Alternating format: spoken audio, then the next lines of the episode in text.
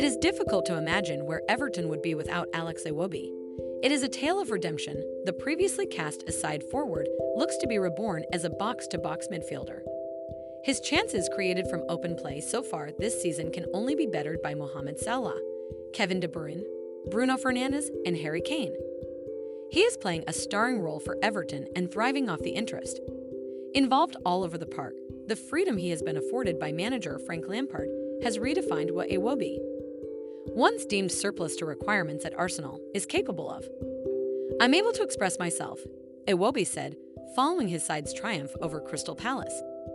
The journey from scoring his first senior goal for Arsenal against Everton at Goodison Park as a teenager to emerging as a fully fledged Toffees fan favorite has been profound.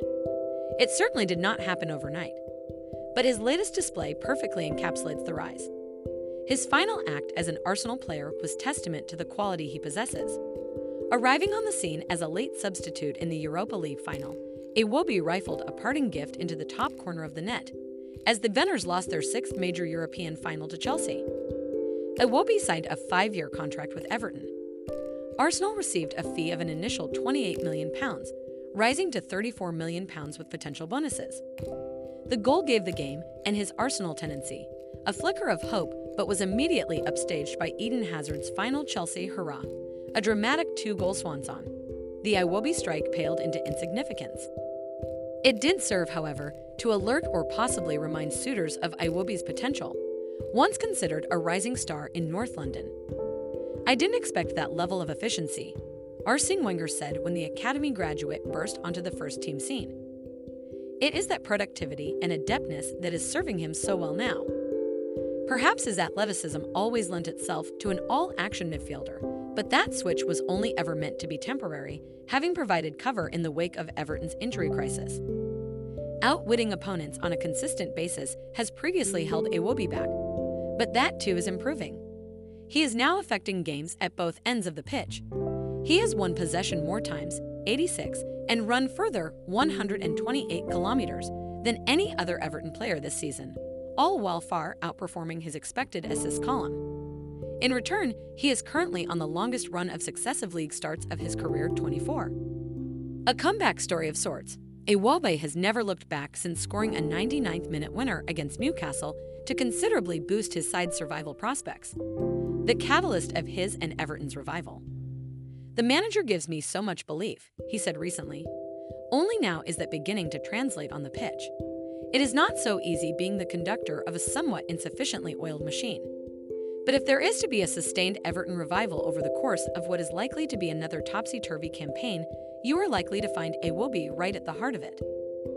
Iwobi was born in Lagos before moving to England at the age of four, following a brief stay in Turkey, and grew up in Newham, London. His maternal uncle is former professional footballer J.J. Okocha.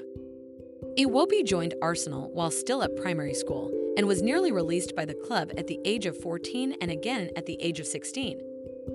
He was first involved in a first team match as an unused substitute in a League Cup match against West Bromwich Albion.